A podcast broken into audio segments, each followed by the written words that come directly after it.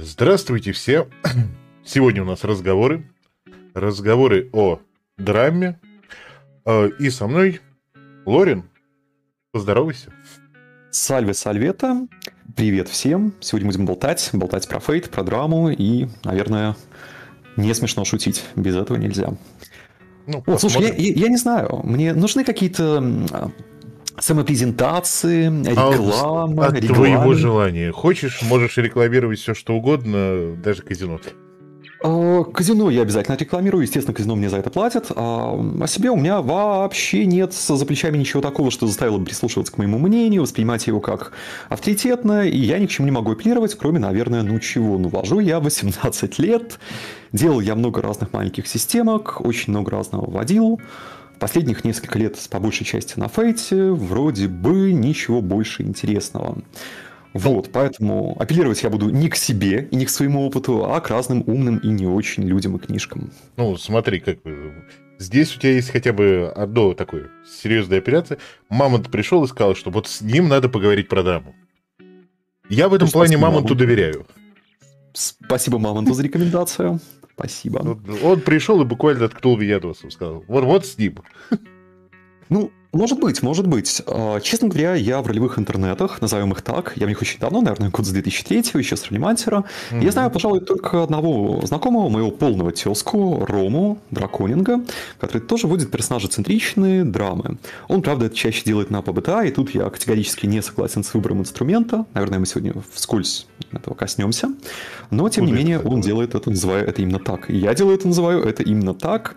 И, наверное, наверное, кому еще, кому еще обратиться, если больше никто и не делает. А, слушай, так о чем мы сегодня будем говорить? Что мы сейчас будем делать? О драме? На фейт? Ну, по, по большей части на фейт, но, в принципе, о драме в ролевых играх. О том, зачем Хорошо. она нужна, что это такое и как с этим работать. Я думаю, начать Это надо именно с того, что это такое. И Да, давай ты, как, как приглашенный эксперт, я спихну на тебя этот, э, во- вопрос, э, что же такое драма в ролевых играх? И вообще. Спасибо, спасибо. От такого уважительного подхода я аж вырос на 10 сантиметров, и борода у меня стала гуще. Вот. Ну, на самом деле, на самом деле, я тоже думаю, что в этом есть рациональное зерно. Нам нужно как-то синхронизировать наш понятийный аппарат, уточнить, о чем мы говорим, дать вещам определение, чтобы в дальнейшем наш дискурс как-то опирался на уже какие-то отправные точки. Там отделить мухи от котлет, зерна от плевел, ПБТАшников от фейтоводов и все вот это.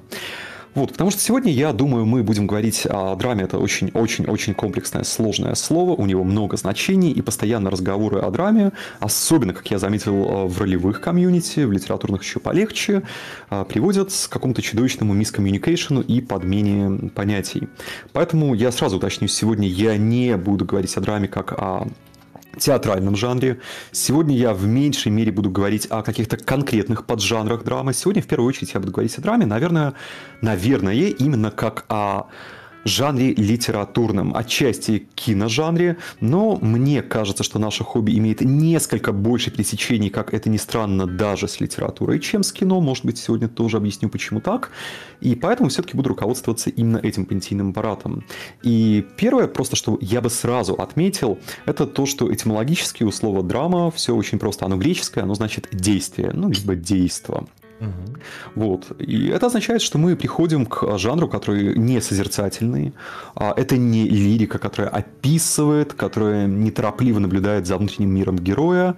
Но это также и не эпос. К нему драма чуть ближе. Эпос рассказывает нам о событиях. Он ориентирован вовне, на внешний мир. Вот он рассказывает нам, как тонет Титаник, хотя, между прочим, там же развивается и драматическая история. Вот, Эпос рассказывает нам о 300 спартанцах, о Трое, может быть, о путешествии Гильгамеша, а, в кедровый лес, Хумвавы и все вот это вот. Драма рассказывает нам о вещах более приземленных, как правило, и рассказывает их в форме несколько близкой к эпосу. То есть она рассказывает как эпос через действия, через какие-то события, в первую очередь конфликты и остроконфликтные ситуации о том, что всем нам близко и понятно. О людях, о их переживаниях, о том, как они меняются под воздействием обстоятельств, делая выборы неизбежные и тяжелые порою. Драма рассказывает нам о волевых эмоциональных реакциях человека, она апеллирует к ним. А, Она сильно отличается от описательных жанров вроде например, саг или мемуаров, потому что в ней и время не хронологическое, а психологическое. В ней и сюжет сам по себе апеллирует не столько к логическим связям, столько повествовательным связям. Вещи зачастую происходят не столько потому, что есть причины и следствия, это, безусловно, важно для правдоподобия. В первую очередь они происходят потому, что это часть нарратива, это часть повествования, это часть той осмысленной структуры, холистической, которую мы пытаемся сложить. Вот, то есть, наверное, выделяя самые важные вещи, я бы отметил. Первое – это действие, Второе – это диалогическая форма. В ней всегда что-то чему-то противоставляется, что-то с чем-то говорит. Не обязательно что-то буквальное, это может быть диалог человека и социума вокруг него. Третье – это, безусловно, а, ориентирование на то, чтобы рассказать о эмоционально-волевых реакциях человека, о его душе, если угодно, или о его психике, если более буквально. Ну и, наконец, последнее, четвертое, но ни в коем случае не последнее по значению. У драмы очень много поджанров, поэтому, разумеется, когда мы перечисляем все вышеперечисленные признаки, всегда есть большое количество «но», потому что, конечно, историческая драма от криминальной, от бытовой и уж тем более от мелодрамы начинают довольно сильно отличаться. Вот, ну как-то примерно так. Хорошо. Я бы, наверное... Ну, ладно, я не буду добавлять своего, вот, не, потому что мне всегда казалось, что, ну, ладно, у меня не академическое знание, у меня скорее мое внутреннее понимание, что драма это всегда, ну, в первую очередь о персонаже.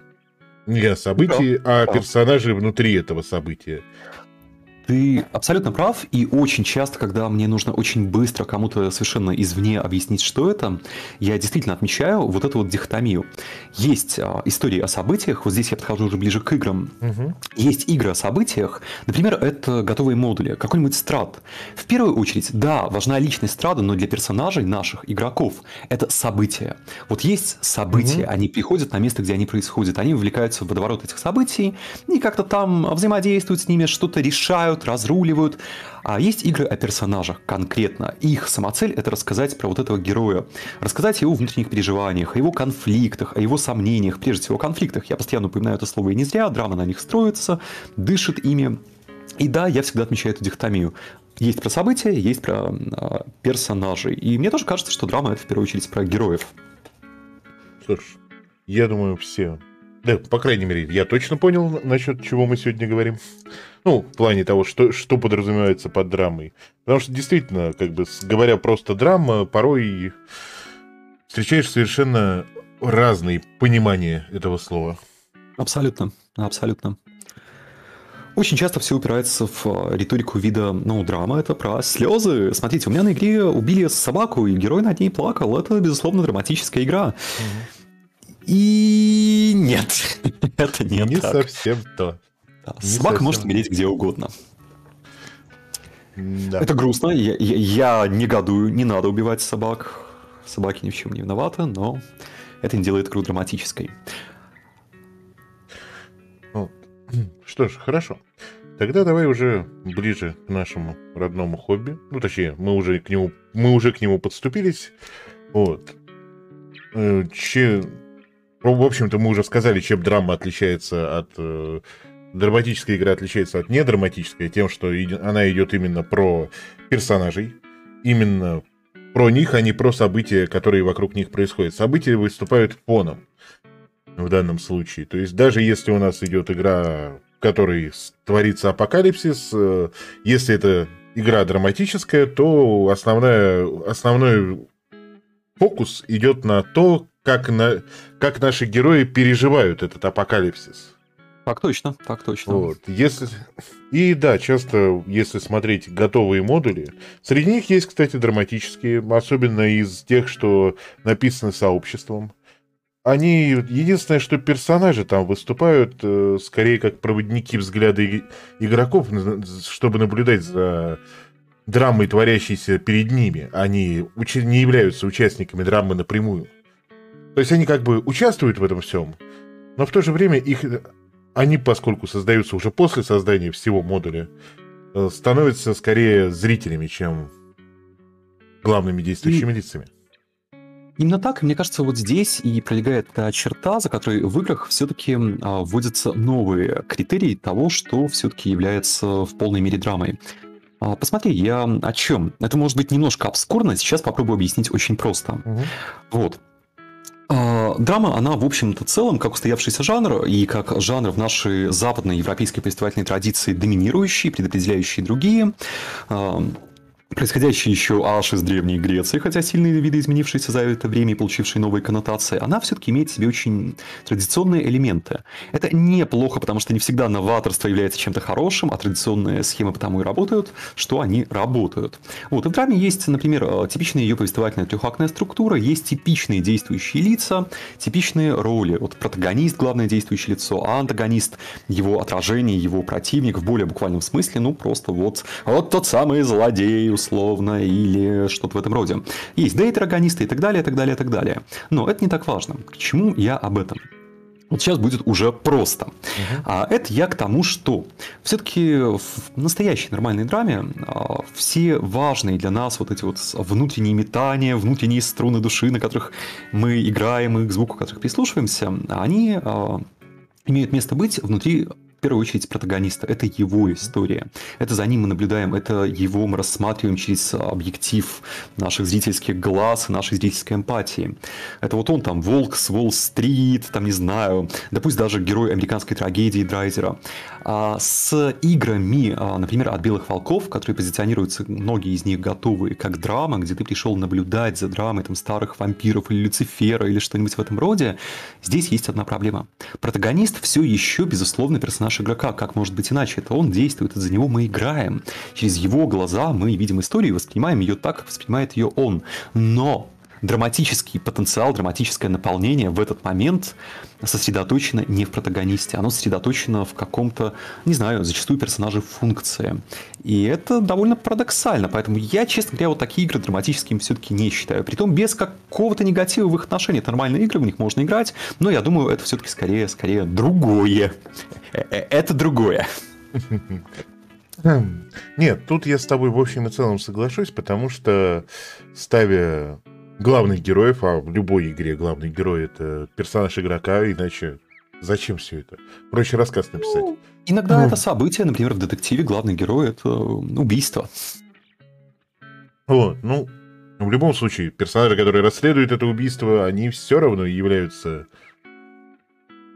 главными на, на этой... По идее, являются главными на этой сцене, но когда мы с, буквально делаем их э, скорее наблюдателями за драматическим действием, чем его первопричиной, то драматической игрой, именно игрой, это назвать сложно. Что с- сама история драматическая, безусловно. Но вот сама именно игра... Так. Вот. Я тут для удобства еще постоянно использую определение персонажа центричное, чтобы сразу как-то четко зонировать, локализовать то, чем я занимаюсь, и то, во что вот мы, допустим, с будущей группой будем играть. А mm-hmm. тут все очень слово, просто слово максимально понятное, если разбить его просто на составляющие. Это игра, которая центрирована на персонажах, она на них сфокусирована на персонажах игроков. Все ее предпосылки, все ее события, даже ее декорации, например, эсхатологический мотив подступающего Рагнарока, они в игре только потому, что у игроков вот эти вот персонажи. Вот через этот апокалипсис мы раскроем кризис веры нашего священника, допустим. Вот, там, война началась, потому что, э, не знаю, вот наш второй там герой, наш дейтрагонист, он одновременно гражданин двух государств и поддерживает и ту, и другую идеологическую систему, и вот сейчас его разрывает прямо этим внутренним диссонансом. То есть, mm-hmm. вот это я считаю персонажцентричными играми, в них ничего не существует без привязки к нашим главным героям. Вот, и Фейт мне в этом безумно помогает, это да. говоря об играх. Ну, давай в общем поговорим о общих давай. драматических то есть чуть позже уйдем окончательно в Фейт, потому что Фейт, безусловно, в этом плане, на мой взгляд, на коне. Из всего, что я пробовал. Вот. Но, в общем-то, ничто не мешает нам вести драматические, персонажи-центричные игры на любой системе. Так-то принципе, мешать не мешает, но некоторые системы будут э, в данном случае выступать скорее обстоятельством, которое ты преодолел. То есть не благодаря, а вопреки системе. Ты это смог. Возможно, возможно. Хотя я есть системы, которые не помогают, но я не знаю систем, которые вот действительно бы пытались тебе помешать э, вести персонажа-центричную игру. Единственное, а, что знаешь, иногда надо как бы... Не во всех системах есть э, инструменты, которые тебе помогают это делать. Uh, да, плюс, на самом деле, в довольно большом количестве систем, uh, мидскульных, я знаю, это очень спорная терминология, поэтому ладно, ладно, ладно, в топку ее, я был неправ, не мидскульных, тяжелых, кранчевых системах, назовем это так, зачастую просто есть очень большое количество инструментов, которые тебе скорее не подходят. Если ты выбрасываешь их из системы, начинается некоторое фарисейство. Вот, возникают резонные вопросы вроде «Зачем ты взял эту систему, если 99% правил ты попросту не используешь?» Что происходит? Разве это DND 3.5, если у нас здесь нет ничего из DND 3.5? Оно только пахнет как DND 3.5, но не выглядит как 3.5, там, не знаю, не ходит как 3.5, не звучит как 3.5. Да, да, да. На столе есть D20, значит. Да, да. Вот, а, потому что на самом деле большое количество атрибутов таких систем, их а, функциональных инструментов, они зачастую оказываются просто совершенно избыточными, излишними. Например, случайные генераторы, таблицы. Угу. Вот, и ты как бы вынужден либо пользоваться ими и получать какой-то очень странный микс, где из парадигмы игры выпадают механики, которыми ты пользуешься, либо игнорировать их, поддерживая парадигму игры. Но тогда возникают действительно неловкие вопросы вроде, а тебе система-то точно нужна, вот это.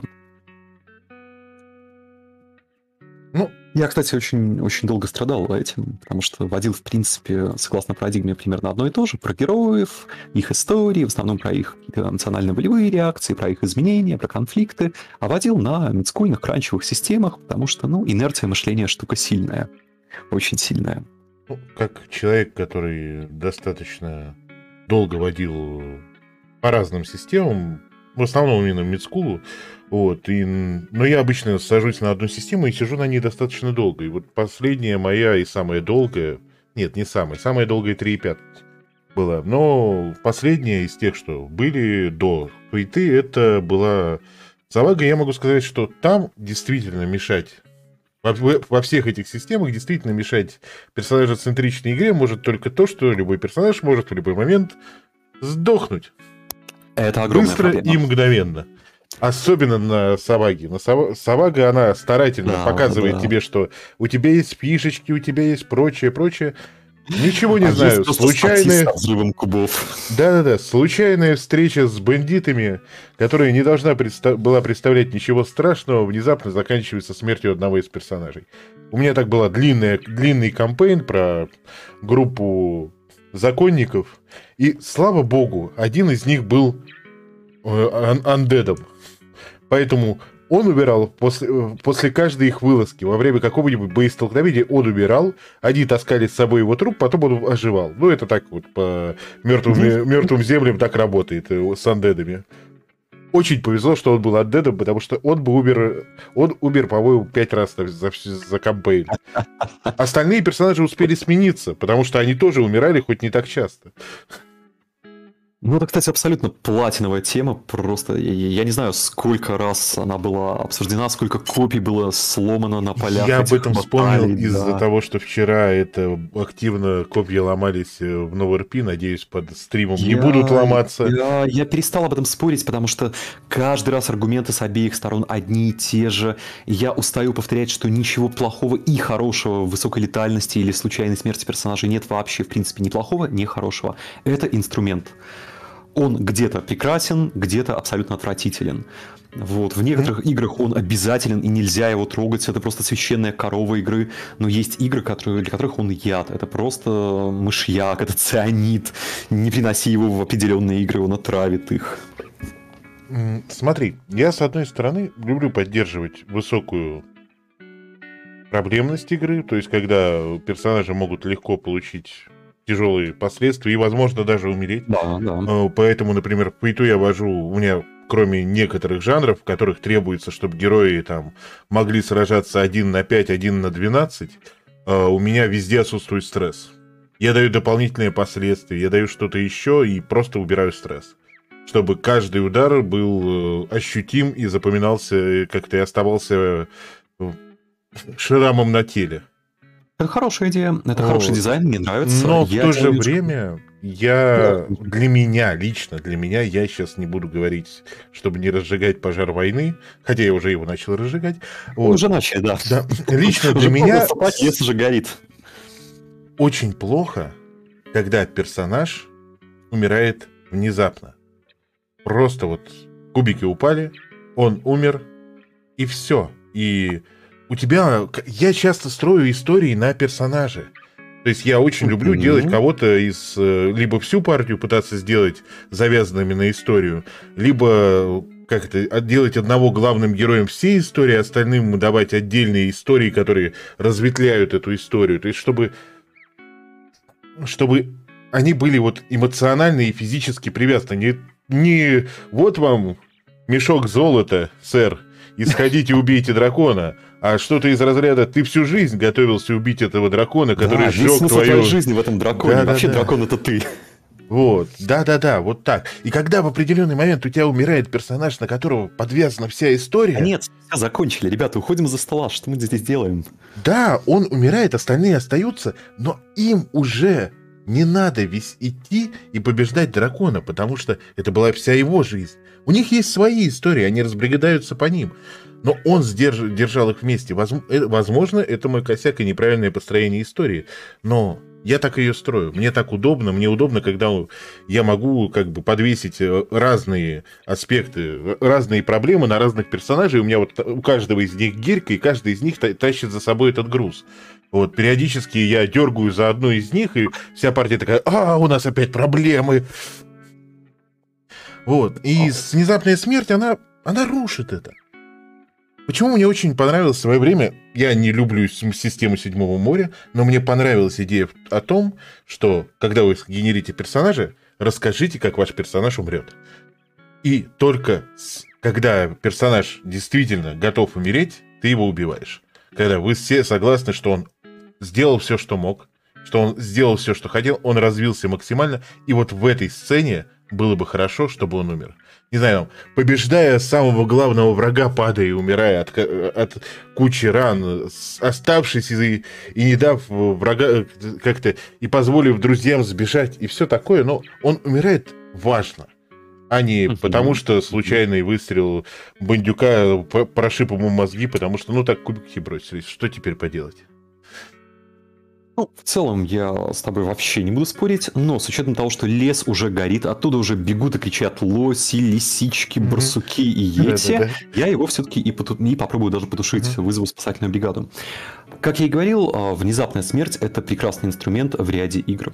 Если игра строится, например, на exploration, на исследовании мира и создании иллюзий, только иллюзий по-другому не может быть, а, но все-таки иллюзий правдоподобного, жестокого мира.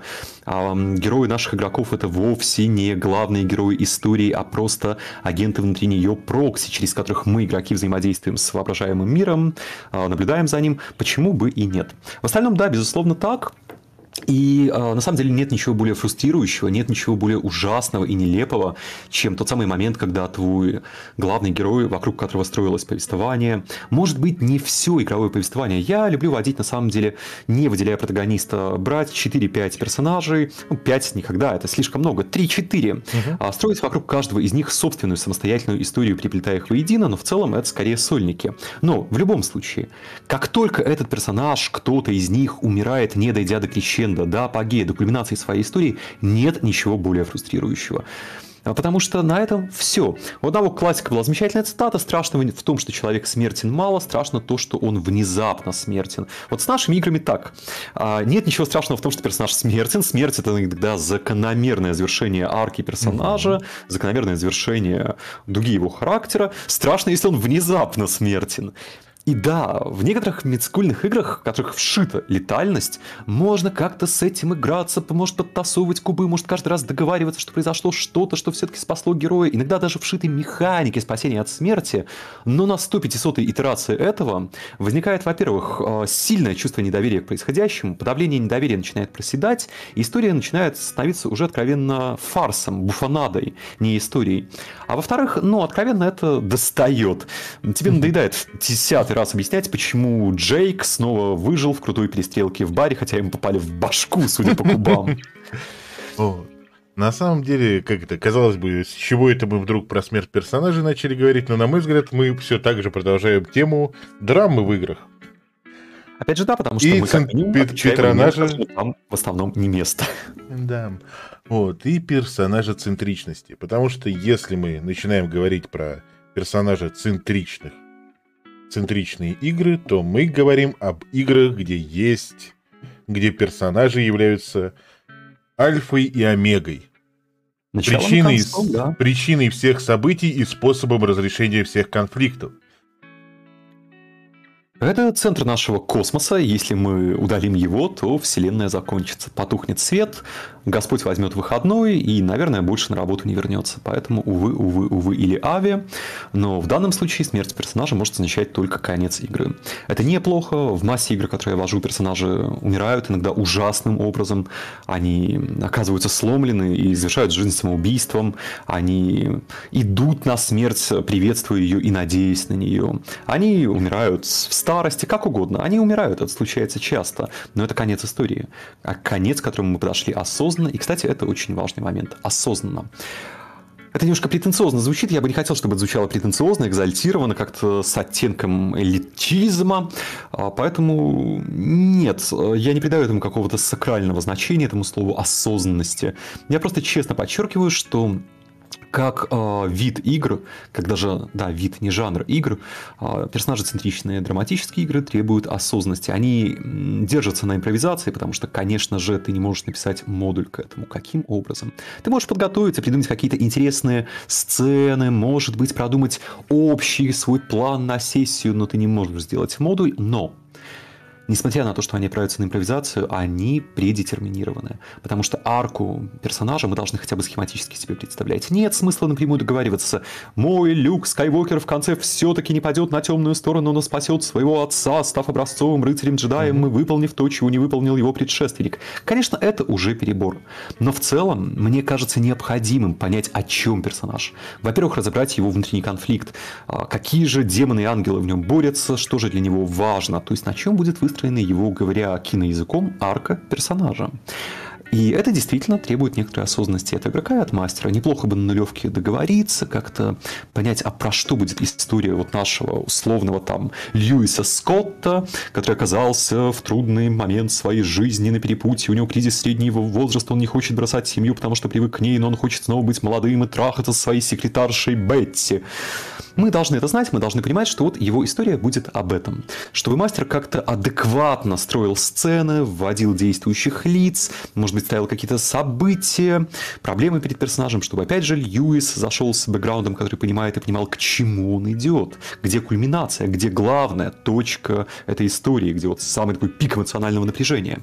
Поэтому, да, осознанность – это то, что Но- нам нужно. Давай сделаем небольшую оговорку. С удовольствием. А, просто потому что ты говоришь, многие, у многих может создаться ощущение, что ну, что это такое? Разве это игра? Вы договорились о том, какую историю вы рассказываете, и рассказываете эту историю. Это ж неинтересно. На самом деле, осознанно, заходя на игру, персонаж может... э, Игрок может представлять себе персонажа как как кого угодно. Ну, то есть у него есть представление персонажа о том, куда он будет двигаться и в чем будет его особенность. Но из-за событий, происходящих на игре, постепенно может меняться как воззрение игрока на персонажа, так и э, Да. персонаж. И А итоговый его конец меняться? может оказаться совершенно не тем, на который мы рассчитывали изначально. То есть персонаж, А. внезапно персонаж эгоист и э, сам- самовлюбленный придурок после Превратиться в 15 цветного. серий умрет, э, по- подставившись под выстрел, который предназначался его знакомому, с которым он в самом начале вообще не мог разговаривать, потому что он же идиот. В этом и смысл. А, Это и есть арка персонажа, это и есть его изменения. Драма строится на конфликтах и на изменениях. Ну, Она не существует в статике, это динамический жанр. Это я И- к тому, что, как бы, чтобы было понятно, что нету заранее готового сценария. Есть только идеи о том, куда мы хотим двигаться. Понимаешь, вообще-то Вообще-то, к сожалению или к счастью? Для меня к счастью, потому что я совершенно не сторонник идеи того, что интересные сюрпризы. А, иногда не, интересны, но большинство из нас нифига ничего не удивляются, если мы взрослые, мы все уже видели. А, ничто не нового под луной, и деконструкции хороши только когда ты мастер жанра, тогда ты можешь его неожиданно там как-то обыграть, использовать субверсию, инверсию, удивить кого-то чем-то. Но на самом деле практически любой сюжет, даже в хорошем кино, довольно-таки предсказуем. Он строится на тропах, на каких-то уже известных шаблонах. Поэтому да, безусловно, пример, который ты приводишь, он иллюстрирует и твою точку зрения, и то, о чем я говорю. Потому что как только ты заговоришь про эгоиста, в моей голове сразу щелкает тумблер. Я думаю, и закончит он, конечно же, как славный парень, который, правда, искупит свою вину за то, какой же дрянью он был. Вот, это такие базовые вещи. Иногда о них имеет смысл договориться сразу. Я делаю это часто. Игрокам в основном нравится, даже людям, которые приходят поиграть первый раз. Иногда мне нравится только обсудить а, предпозицию. Понять, что это действительно законченный эгоист, но в нем есть что-то хорошее. Окей, мы отталкиваемся от этого. Здесь, мне кажется, очень важным то, чтобы мы одинаково видели это с игроком. Может быть, в голове игрока уже сложился, ну, не план, но схематическое представление того, как же мог бы закончить его герой, а я вижу это совершенно по-другому. Вот тогда все, отказ, провал, все, все, все, все, все, все, все, уходим, расходимся, парни, потому что делать мы будем совершенно разные вещи, тянуть совершенно разные стороны. Сцены будут лишены смысла. Игрок будет ходить, пытаясь понять, что мне вообще с персонажем делать. Я его совершенно по-другому ощущаю. Мне кажется, что с ним должны происходить совершенно другие изменения мастер подбрасывает события, которые тянут куда-то в другую сторону. Что вообще тут творится? Вот, то есть говоря в первую очередь об осознанности, о том, что мы работали на общий результат и о том, что каких-то вещах мы договоримся. Я в первую очередь отталкиваюсь от того, что мы с игроком просто должны хорошенько все обсудить, одинаково в каждый момент игры видеть персонажа и возможные пути его развития. Не путь, пути, вот это важно, mm-hmm. потому что все-таки это игра про выборы. Вот, и как бы держать руку на пульсе у арки развития нашего героя совместно. Вот. Но, ну да, я, я правда не очень верю в то, что кто-то приходит на игру, сразу уже договаривается обо всем буквально, и все не, это ну, так работает. Как, как правило, нет. У кого-то возникает просто представление о том, что вот как это, на подобных играх ничего интересного не происходит, потому что все заранее собрались, договорились о том, что вот у меня будет такой, я хочу вот такие, вот э, в такую сторону двигаться и все остальное. И все такие, ну да, окей, значит, тут у нас будет такая сцена, тут у нас будет такая сцена, и вот ты придешь к тому, к чему ты двигался. Э, чаще всего происходит ты... совершенно не так. Ты сейчас просто Йозеф Менгеле, ты меня прям пытаешь, ты режешь по больному, потому что это правда. Я очень часто сталкиваюсь с этим предрассудком, с этим, ну, это немножко самодовольно, но я назову это заблуждением. А, потому что я часто рассказывал о таком формате игр, э, говорил об этом, и каждый раз, когда я говорил об этом, не опираясь на какой-то практический опыт, без демонстрации чего-то, я сталкивался именно с этой позицией, именно с этой. Это же неинтересно, это тухло, боже мой, мы же все знаем наперед. И Аллах свидетель, или как минимум человек, который сидит со мной в одной комнате, и кто-то еще, кто, возможно, послушает этот стрим, у нас случалось это несколько раз, как минимум в прошлом, в прошлом году, годах, когда люди, имевшие эту позицию, приходили на игры, слушали их, потом записывались, играли, вот, присаживались э, с иглы своего случайного, абсолютно хаотического, спорадического, полного вот этого неупорядоченного хаоса мидскула на игру, фейта притом по вот этому рецепту. Играли, были счастливы, до сих пор так и играют. Потому что нет, это правда не скучно, нет, мы не знаем окончательного результата, мы его предполагаем. Главное, что мы работаем на результат, предполагая его вариации. А уж как он будет, да посмотрим. Сессия должна в некотором роде преподносить сюрпризы, зачастую идя на нее и уже четко видя, что мы подошли к кульминации. Одна сессия осталась. Но вот сейчас Люк-то с Вейдером и встретится, сейчас-то, конечно, он его спасет и искупит. Посреди игры, как бы четко ты не видел, к чему все это идет, конечно, все может измениться, и Люк наш в конце падет. Это происходит регулярно. У меня когда-то, когда я еще водил медскул, была любимая фраза, что ни один... Ни одна... Как это? Ни один сценарий не выживает при столкновении с игроками. Абсолютно, абсолютно. О, поэтому секрет поэтому не я... делать сценария. Да-да-да, поэтому я перестал делать сценарий, даже еще на медскуре я начал вот именно опираться на персонажей игроков и заставлять их быть главными героями, чтобы это было все личное, то есть максимально личные истории, то есть чтобы для, угу. каждого, для каждого, из каждой истории была для какого-то, хотя бы для одного из персонажей буквально главной в жизни.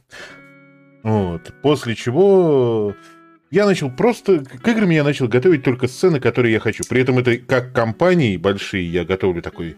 Так, я хочу, чтобы в компании у меня была драма, ну, это так, конечно. А еще это у нас э, вестерн, поэтому мне нужно ограбление поезда. Вот, вот куда-нибудь угу, надо угу. впихнуть ограбление поезда, драку в салоне и перестрелку на улице. Потому что это вестерн, я вестерн без этого не вижу. Или там, э, если это киберпанк, там не знаю, проникновение на, на базу корпорации и долгие слезливые разговоры о том, как же персонажи дошли до жизни такой, оказавшись на самом дне. Я такой, вот эти сцены я точно хочу увидеть там на, в компании, или вот прямо сегодня я хочу увидеть эту сцену, поэтому я игроков подталкиваю к ней. И все. Да-да-да, согласен. Вот. Теперь давай перейдем, поскольку времени остается все меньше, э, перейдем к, непосредственно к тому, почему же на мой взгляд, не знаю, на, на, на твой я уверен тоже, Фейт так отлично подходит для драматических, персонажецентричных игр. Хорошо, давай перейдем. С большим удовольствием. Я люблю рекламировать Fate. Это Начнем моя с... система To Go, мой выбор. Кто начнет? А, а давай-ка вот раз ты. Ах, без проблем. А я посижу а, и послушаю. Почему? Да, как это? Мы уже это до этого, когда за этими разговорами обсуждали тысячу раз, и, собственно, первые разговоры были именно про то, почему же Фейт так хорошо подходит под персонажей центричных, под персонажи центричные игры. Аспекты. Аспекты персонажей, из которых ты буквально можешь делать историю, просто попросив людей расписать их персонажей на аспекты. Есть даже где-то такое, есть даже где-то, вот мне Миша рассказывал про идею, я не помню где, я это не читал, я у него только слышал, а, о том, что можно сделать, готовить сцены по принципу, что ты берешь 2-3 аспекта, сталкиваешь их вместе и выводишь из этого сцену. 2-3 аспекта именно персонажей. Вот. Mm-hmm. И по сути дела, у тебя может быть совершенно неподготовленная игра, которая будет исключительно про персонажей, исключительно основываясь на их собственных аспектах. Как-то так. Mm-hmm. Ага, наверное, им нужно чем-то ответить, рассказать, почему я думаю, что Фейт это отличный выбор. Давай.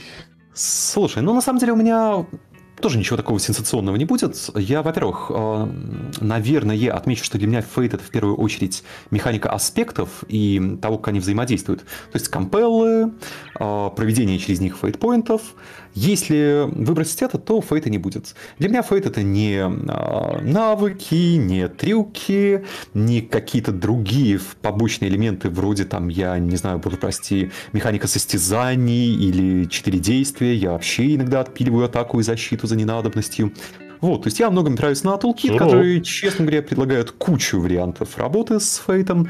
Для меня всегда угу. это в первую очередь аспекты и работа с ними. На самом деле я вожу довольно ванильный фейт, чаще всего ничего особенно не трогаю, потому что да ездит и ездит, чего трогать эту верную добрую лошадку.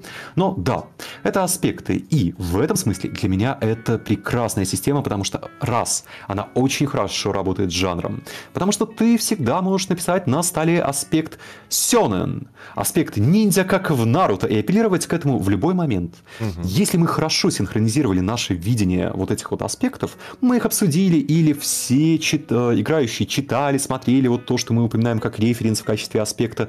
Все мы видим это одинаково, все мы можем проводить туда фейтпоинты, навязывать вот это, апеллировать к этому. Во-вторых, мне очень нравится то, что Fate э, задает баланс хорошего и плохого. Вот эти вот самые качели с довольно порой крутой амплитудой через систему компеллов и получения фейтпоинтов. Фейтпоинт — это достаточно значимая валюта. Она не только позволяет себе внести какой-то факт, она на деле в некотором роде дает тебе право арбитража, ведь с помощью него ты можешь перекинуть, ты можешь добавить броску, ты можешь ввести факт. То есть на самом деле решить, как сложится ситуация в данный момент. Но эта возможность появляется у тебя исключительно потому, что что-то плохое происходит. Хорошие качели, они создают ту самую драматическую, ведь драма это еще и про эмоции и переживания, зачастую и зрителя, она должна вызвать их. А качели хорошо, плохо, хорошо, плохо.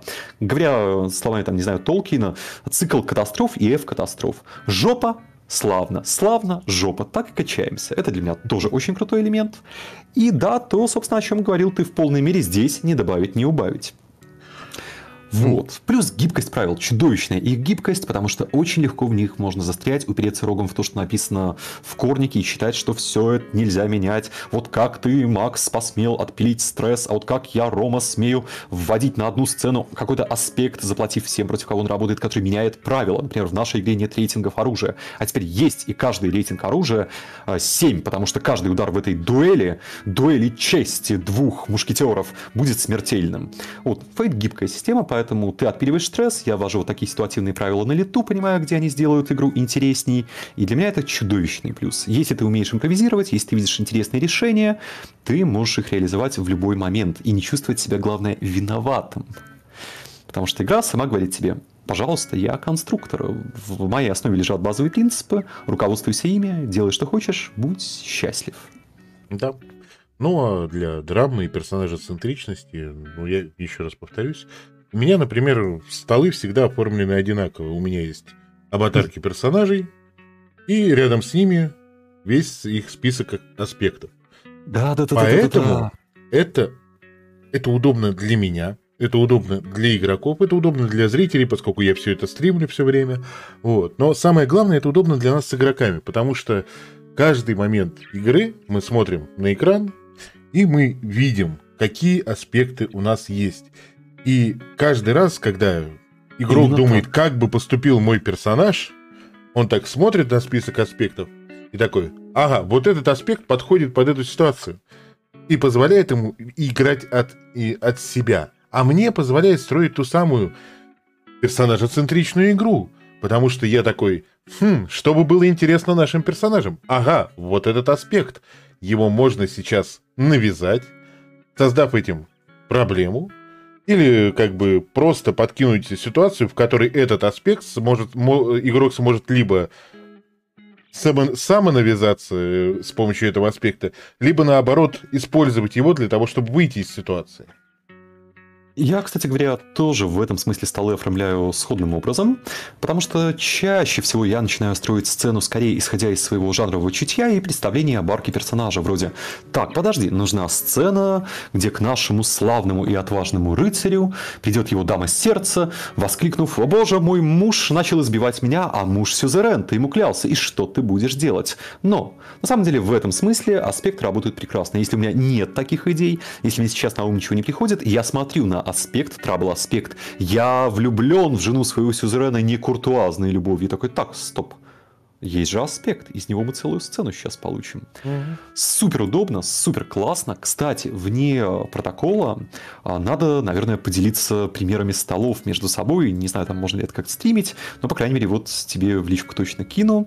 Я, и если будет возможность, могу... тоже поделись со мной столом. Я могу показать. Давай. То, что ты скинешь, я сейчас попробую показать. А, а, тогда я, наверное, сделаю проще. Я сброшу, кому интересно, ссылку на очень-очень маленькую, уже вымершую группу. Я год болел, не водил э, игры, и как-то, ну, все подзатихло, где у нас есть большущая подборка фейта столов прям. Так выглядит стол, который нам... А, мои столы, да, господи, их очень просто увидеть на всех стримах. Я тебе, если что, потом могу покидать, а те, кто смотрит нас, могут просто зайти на любую запись, там они, не насто... они оформлены не настолько хорошо, скажем честно. Мне даже немножко завидно. Уж больно это красиво выглядит. А, все нормально, это не я. У меня руки растут э, не из плеч, они золотые, но растут как бы ну не оттуда. оттуда вот вот примерно та же ситуация, и поэтому я эм, пользуюсь тем, что как-то я пользуюсь тем, что я могу сделать, и в общем в целом людям хватает, людям нравится. Так, твою ссылку на твою группу я кидаю под стрим. Спасибо. Когда-то мы там тоже планировали стримить, там было побольше людей, хотя у нас в основном активность была в Дискорде, но уже год нету игр, поэтому, конечно, все подзатихло, но надеюсь, сейчас тоже перезапустимся. В рамках рекламы просто добавлю, что мы занимаемся примерно тем же. Фейт, повествовательные игры, играемся, вводимся, ведем какой-то культ просвета. Еще у меня там про историю, потому что это мое второе хобби. И многие игры, которые я вожу, это исторические драмы. Mm. Вот, ну это такая секунда самопиара. А вообще, кстати, кстати, кстати, кстати, кстати, кстати, я забыл сказать еще одну вещь в пользу Фейта для подобных игр. Угу. А, тут недавно была прям такая бурная, ожесточенная дискуссия, да чего уж там, ради красного словца я говорю, дискуссия, на деле страшный срач, хамский, грубый, отвратительный на Сильверхуфе на копытце, с участием, естественно, Супера, тогда еще Сашу Бриганова забанили, а, когда, собственно, Рон Эдвардс, наш замечательный всея геймдизайна, заявил, что Fate — это система исключительно для рельсов. И, казалось бы, эта критика, у слова рельсы в нашем комьюнити исключительно негативная коннотация, но я согласен, это правда очень рельсовая система. О чем я? Давай, о том, что если вы оба в этот момент, и ты, и игрок, или игроки, а, чувствуете, куда должна направиться сцена, видите крутейший вариант ее развития, тот, который вы будете вспоминать 4 года подряд, такое случается. Вздыхаете иногда, там, выпив пиво, ронять скупую мужскую слезу, вы можете туда направить сцену. У вас есть а, успехи за последствия, у вас есть кампеллы, у вас есть возможность работать с броском. Не легли кости, а очень нужен успех, но при этом не просто успех, а какой-то с огоньком. Пожалуйста, успех с большой ценой легли кости, но все равно вы такие, а, да, мы хотим, чтобы наш герой преуспел, но неплохо бы, чтобы он, выбив своего противника из седла, убил его, это недопустимо, и теперь ему конец, высший свет вернется от него. Компел, компел. Да. Нам очень легко направить игру туда, куда мы хотим, если мы видим крутой вариант. Если нет, мы можем просто бросать кубики, и что-то сложится. Да, да, тут я с тобой абсолютно согласен.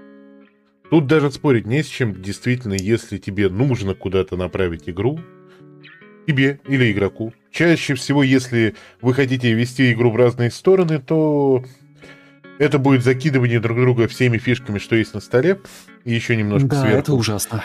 Вот. Но это просто показатель того, что вы не поняли, куда вы хотите направить игру. И стоит да, да. приостановиться и спросить друг друга, а почему мы решили закидать друг друга фишками.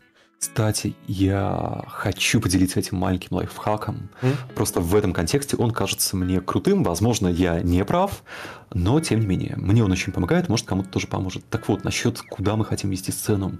Очень часто я использую как а, compel, как способ, не останавливая игру, понять об одном и том же мы думаем или нет. Одинаково ли мы видим, одинаково ли у нас сейчас чувство прекрасного.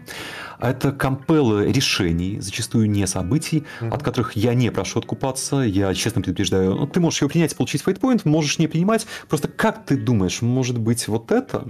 А, если я слышу нет, я понимаю, что мы сейчас сейчас абсолютно по-разному видим сцену, ее развитие.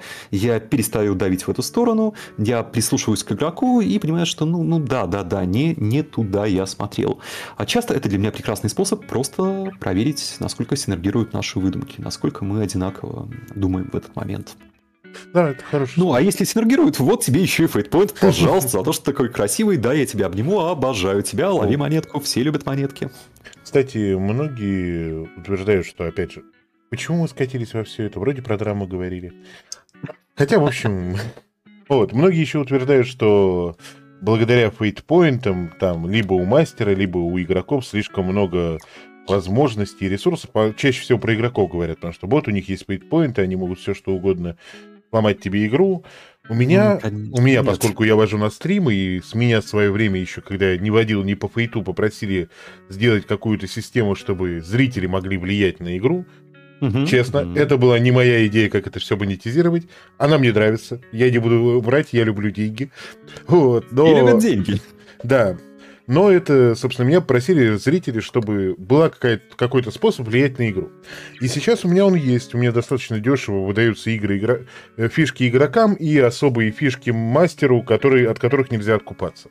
Хотя я периодически все равно спрашиваю игроков, типа, ребят, вот я сейчас хочу вас вот это вот вкинуть с крокодилом. Сойдет, не сойдет? Вот. Угу. Слушай, кстати, насчет о, слишком много ресурсов, вот. чтобы влиять. И ну, у игроков, и просто я сейчас закончу, у, у да. игроков скапливается, у меня вот сейчас на одной из игр 12 фишек у одного, 14 у другого, прочее, прочее игроки принимают все компелы, игроки продолжают, собственно, идти по истории, никто ничего не пытается сломать, просто вот была одна драка, у которой у всех был дикий рак кубов, и чтобы из нее выйти со, со, с блеском, как и положено э, рыцарь, как это, ребята в плащах со шпагами, они потратили по 6 фишек, по-моему, каждый, или как-то так. Ну вот, вот, да. Вот. При этом это ни разу, ни на секунду, нигде не сломало мне игру. Я в любой момент могу та- точно так же, то есть понимая друг друга, чувствовать друг друга достаточно хорошо, в любой момент я могу точно так же предложить навязывание насчет того, что э, дорогой игрок, а не хочешь ли ты получить фишку за то, что тебя сейчас оглушат, оглушат, свяжут, и ты окажешься в подземелье? Игрок такой. А звучит интересно, давай. Угу. При том, что у него 12 фишек, он может от- откупиться от всего. Угу, угу, угу. Вот. То есть, на самом деле, это не ломает игру, если вы, если никто не стремится сломать игру. С другой стороны, в любой другой, в любой ролевой игре, если кто-то стремится сломать игру, вы ее не спасете. Я бы даже Ее сломают. по-другому сказал. Если кто-то стремится сломать игру, то, ну, пора уже отойти от сухого академического стиля и сказать посконненько, так сермяжненько, пошел бы он нахуй. Да. Мы об этом несколько раз заговаривали, просто я периодически читаю подобные мнения, и иногда хочется высказаться. Тем более, что про драму сказано...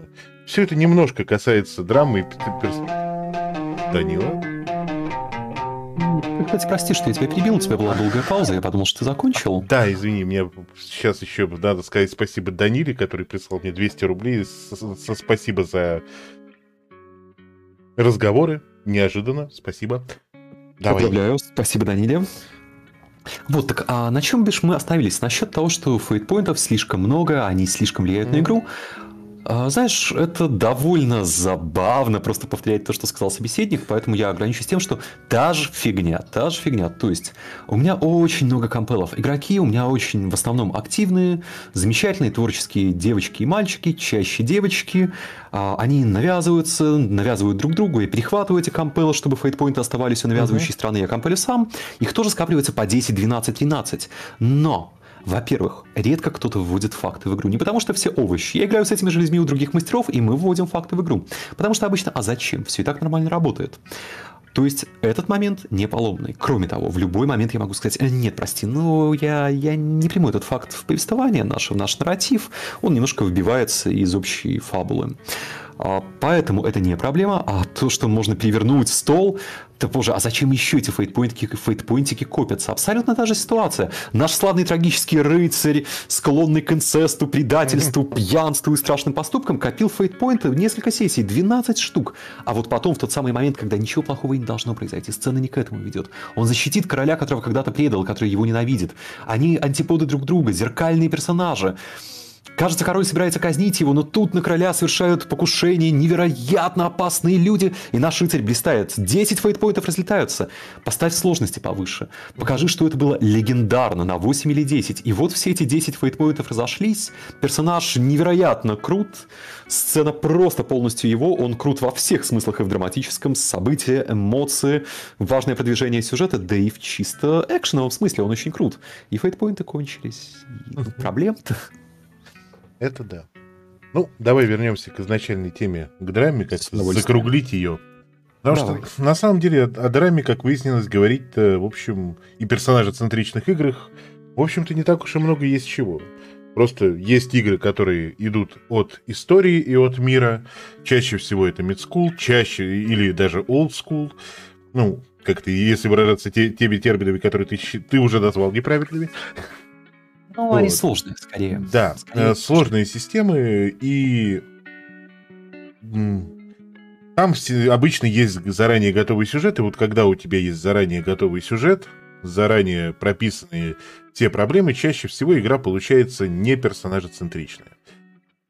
Если ты начинаешь писать сюжет, даже если ты пишешь сюжет, начинаешь писать сюжет от э, персонажей, которых тебе принесли игроки, и выискивая в их предысториях, в, их аспектах, Почему Фейт хорошо? Потому что тут у тебя есть прямо аспекты, из которых ты можешь выписывать эту историю. Ну Вот, они пытаться вычленить из предыстории, которую там на... Кто-то на две страницы, а кто-то на три строчки написал.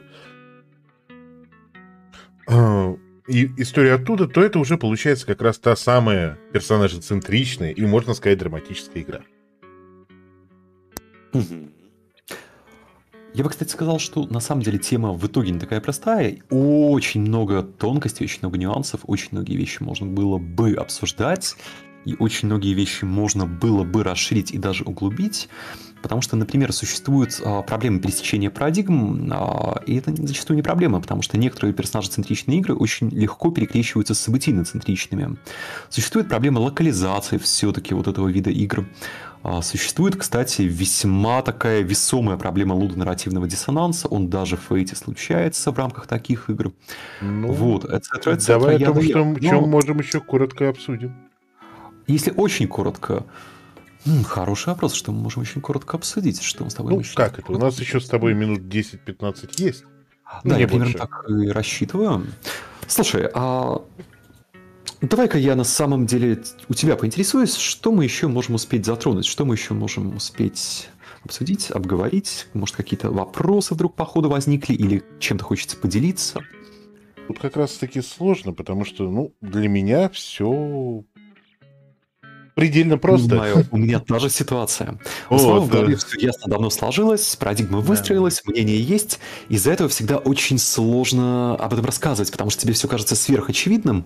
Внезапно ты сталкиваешься с человеком совершенно не глупым, зачастую умнее тебя, компетентнее в других Мгм. сферах, но для него некоторые совершенно кажущиеся для тебя очевидными вещи просто абсолютно неясны. И в такие моменты действительно приходится начинать с азов, но когда ты сам уже сформировал какую-то картину мира в этом контексте, сложил свою библиотеку фактов, внезапно оказывается, что а что тут рассказывать-то? Ну, я не знаю, игры, может, читайте книжки и фильмы, опирайтесь на них. может как-то кто-то в чате задаст ценный вопрос, который поможет нам развить. Возможно, Да. то, что мы из э, нашего не- немного сумбурного разговора пропустили. Да, каюсь, поспаю голову пеплом. Я сегодня очень сумбурный. Это все большое количество недосыпа и большое количество кофе, чтобы его купировать. Я думаю, несмотря на общие сумбуры, разговоры в любом случае получились достаточно интересными. Вот. Зрителям решать, но мне было приятно тебя послушать. А мне было приятно послушать тебя. Спасибо. Что мы еще можем? На самом деле, Как, я э, бы как это? А? Давай, Э, давай. Мы давай. уже, на самом деле, мы немножко коснулись э, проблемы э, персонажа-центричных игр в том плане, что смерть персонажа заканчивает игру. Э, Если это смерть, ну, внезапная смерть персонажа заканчивает игру. И это одна из главных проблем подобных, когда мы как раз рассуждали о внезапных смертях. Вот. А в чем же главный плюс персонажа-центричной игры? Вот на твой взгляд. Очень высокая эмоциональная отдача. Это твоя история. Да, я считаю, что отождествлять себя с персонажем это хороший способ указать на то, что тебе пора посетить специалистов, но все-таки это твоя история, твоя игра. Все, что происходит, происходит с героем, который так или иначе важен и ценен для тебя. Он часть твоих архетипов, он проекция каких-то твоих психических гештальтов и конструктов. Вот. А для тебя это особенно важно. Кроме того, Конечно же, это интереснее. Может быть, безумно интересно наблюдать за мастерски великолепно там написанными историями. Я не считаю их таковыми, но предположим, что они таковы Страдов фон Заровичей. Но что может быть ценнее, чем быть Гамлетом? Увидеть Гамлета интересно. В этой истории чудовищный потенциал, это ведь восхитительная трагедия, я обожаю трагедии, но что может быть лучше, чем самому побыть Гамлетом? Нету сцен, которые не нужны. Ты никогда не задаешься вопросом, что я тут делаю? Зачем я смотрю, как два NPC, там, не знаю, интригуют друг против друга, а я просто пешка в их руках? Что это такое? Почему здесь главные звезды шоу это какие-то неписи? А, Нет, здесь главная звезда шоу это ты, поэтому тебе интересно, ты вовлечен, ты получаешь колоссальную эмоциональную отдачу. Кроме того, это для мастера на самом деле может показаться сложнее. Некоторые говорят, чай это Наоборот. вам не мискул водить. А мне кажется, это проще, потому что у тебя есть колоссальная поддержка от игроков, ты не создаешь историю один, ты опираешься на творческий потенциал и видение целого стола. Они принесли тебе персонажей, они принесли их идеи, они принесли то, что станет основой твоей истории. Только бери их и обрабатывай. Просто сделай интересно. Поэтому мне кажется, что это просто, это очень эмоционально вовлекает, по крайней мере, потому что я обычно вижу. Я водил разные игры, эмоциональная отдача, ну, Я по опыту. Дополню насчет мастера, насколько это действительно проще.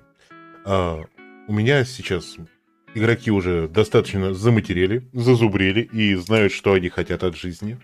Вот. И это хорошо. Потому что как-то я, приходя на сессию, говорю, так, ребят, ну, чего вы хотите? И мне такие, хочу, один игрок, хочу отравление, другой, хочу бордель, третий, мне нужно встретить своего давнего врага.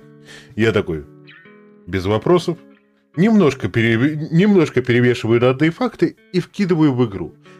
И игроки рады, потому что они получают то, чего они хотят от игры. Кто-то там поругался с давним знакомым, кто-то побывал в борделе, а кто-то спасся от отравления.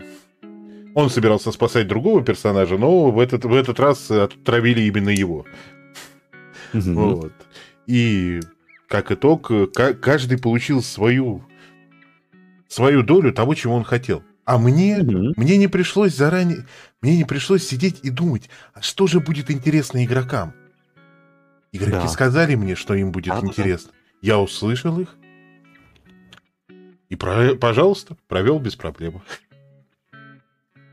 Согласен, это тоже правда. Тебе не приходится гадать, что у них там на уме, писать э, какое-то приключение, которое, э, наверное, всех удовлетворит, а по факту оказывается, что и никого, кроме тебя в момент написания. Не пытаться поймать, э, как это, не пытаться поймать вот что-то, что вот будет интересно всем.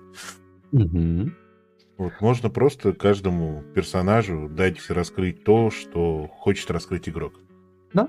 И ну, поверьте, история от этого получится, если же... не интересней, то эмоциональней. Опять же, опять же, опять же, наши истории, они в целом существуют ну, с антропологической точки зрения только как способ передать информацию.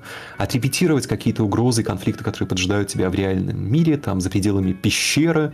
Да, в итоге у них более комплексная функция. Это хранилище нашей коллективной памяти. Это, конечно же, и участие в наших дофаминных циклах, потому что истории нас возбуждают и все такое. Но в первую очередь они, конечно, содержат в себе дидактические посылы. Это не хорошо, не плохо, это просто ну, сформировавшийся факт. Метанарративы и нарративы учат нас, хорошо это или плохо. Соответственно, рассказывают что-то, передают какой-то опыт и Именно поэтому, когда они осмысленные, когда они близкие нам, они вызывают у нас гораздо больше какой-то реакции, гораздо больше эмоционального отклика, они нас действительно сильнее стимулируют.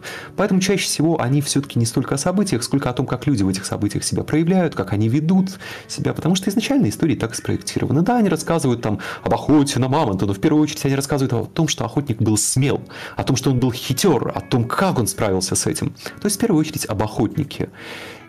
Да, мне именно поэтому кажется, что, вот, как говорил Фолкнер, а, если о чем-то и стоит писать, то о конфликте в сердце человека. Мне кажется, если о чем-то рассказывать, то о конфликте в сердце. А уж если о конфликте в сердце, то ну, лучше о твоем, чем о чужом. Поэтому да, мне кажется, что эти истории в первую очередь выигрывают все-таки от того, что они страшно просто эмоционально завлекающие. Вот ну, тут, тут вот прям, прям переживаешь все это, прям это близко, важно. Ну и, конечно, проще в организации. Yeah. Супер клево было бы еще что-то рассказать о художественных средствах, потому что они, ну, по крайней мере, по моему опыту, по моей практике, методологии сильно отличаются от тех, которые используются в каких-то других играх, но, думаю, это, это, это долго. Можем как-то, можем сказать, что мы с тобой еще созвонимся как-нибудь и обсудим уже худо... непосредственно художественные средства, которые можно использовать, которые нужно использовать. А давай, правда, как-нибудь действительно поговорим. Я так понимаю, у нас какие-то очень близкие взгляды на игры, и, видимо, наверное, игры похожи. Давай поговорим немножко о том, какие средства мы используем. Какие-то уловки, методы, может быть, приемы, как мы работаем с текстом, созданием а, общего воображаемого пространства, так пресловутого ОВП. Вот, чем там помогаем игрокам понять свой замысел и прочее, прочее. Вот перед этим разговором мне надо будет сесть и провести опрос у игроков, потому что я за собой слежу, но не слишком активно и, так сказать, подготовиться к разговору, чтобы иметь возможность хорошо, описать то, хорошо. что есть у меня. Не хорошо. просто на уровне того, что «а вот вчера было так», а на уровне того, чтобы прям вот обдумать свои игры, чтобы вывести то, как оно происходит. Да, у меня есть фора, я знаю все свои приемы и методы, использую их, отдавая себе в этом отчет, поэтому пока ты будешь готовиться, я смогу, например, поспать. Это тоже важно. Что ж, а, ну тогда на этом на сегодня все. Слушай, ну да, я Надеюсь... рад, что мы наконец это сделали. Да, это... Это было нелегко. Но поверь, ты, как тебя было поймать итогово легче, чем Бригадова. Его я ловил куда дольше. О, боже, да, Саша всегда занят, Саша всегда занят. Но он обещал мне, кстати, второй тур, когда, где он будет говорить про навыки и подходы к... механические подходы к навыкам э, э, на. Правда, когда mm-hmm. это будет, я не знаю. надо будет послушать, потому что мы с Сашей периодически говорили об этом. У него довольно любопытные мысли по этому поводу бывают. Я иногда люблю повозиться и самой механикой фейта, там найти какие-нибудь интересные решения, сделать маленький хак там с какими-нибудь подсистемами. Надо будет послушать, что Саша об этом думает. Может быть, тебя тогда позову на тему, на, на, на разговоры, когда я буду... Я все собираюсь сделать разговоры, когда я буду долго и упорно бомбить на одну, может, две официальных книги дополнений к Фейту, от которых у меня горит. А давай, почему нет? Погореть это всегда приятно. Я люблю бомбить. Ну, что вот, единственное, со мной сложновато. Саша всегда занят, а я в последний год всегда болен, и, к сожалению, болен часто внезапно. То есть сам не знаю, когда это произойдет, но я очень постараюсь, очень постараюсь быть доступен. На самом деле, со мной куда проще, у меня достаточно четкое расписание, и меня всегда можно поймать. То есть, если у тебя будет возможность, время и прочее, просто пиши мне, я постараюсь найти, куда воткнуть, чтобы... Потому что разговоры, это, будем честными, то, чем я могу гордиться на этом канале. Я приглашаю умных людей, которые рассказывают мне умные вещи. Во-первых, это легко забыл. и приятно. Во-вторых, э, это то, что стоит слушать на этом канале, на мой взгляд. Ибо записи игр это, это скорее для души. А вот это, это что-то полезное, на мой взгляд. На мой личный взгляд, это что-то полезное, что я делаю для ролевого сообщества. Пусть я это надеюсь. звучит громко и, и пафосно. Это так. Ну, мне кажется, что любая мысль, озвученная тобой, если она не является однозначным заблуждением, если в ней есть хотя бы крупица не истины, какая уже истина, хотя бы правда, если ты правда в нее веришь, это все-таки маленький кирпичик в здание нашей айкумены познания. Ты расширяешь ее, все меньше мест, где живут драконы, поэтому я надеюсь, что хотя бы чуть-чуть пользы мы сегодня принесли, и если так, то ну не зря прожили вечер. Да. Ну а на все? этом все. Прощайся. Да. Огромное спасибо тебе. Вот, спасибо тем, кто сбежал нас послушать. И чмоки. Всем пока. Играйте пока, много. Пока. Играйте весело. Поньк, где там выйти?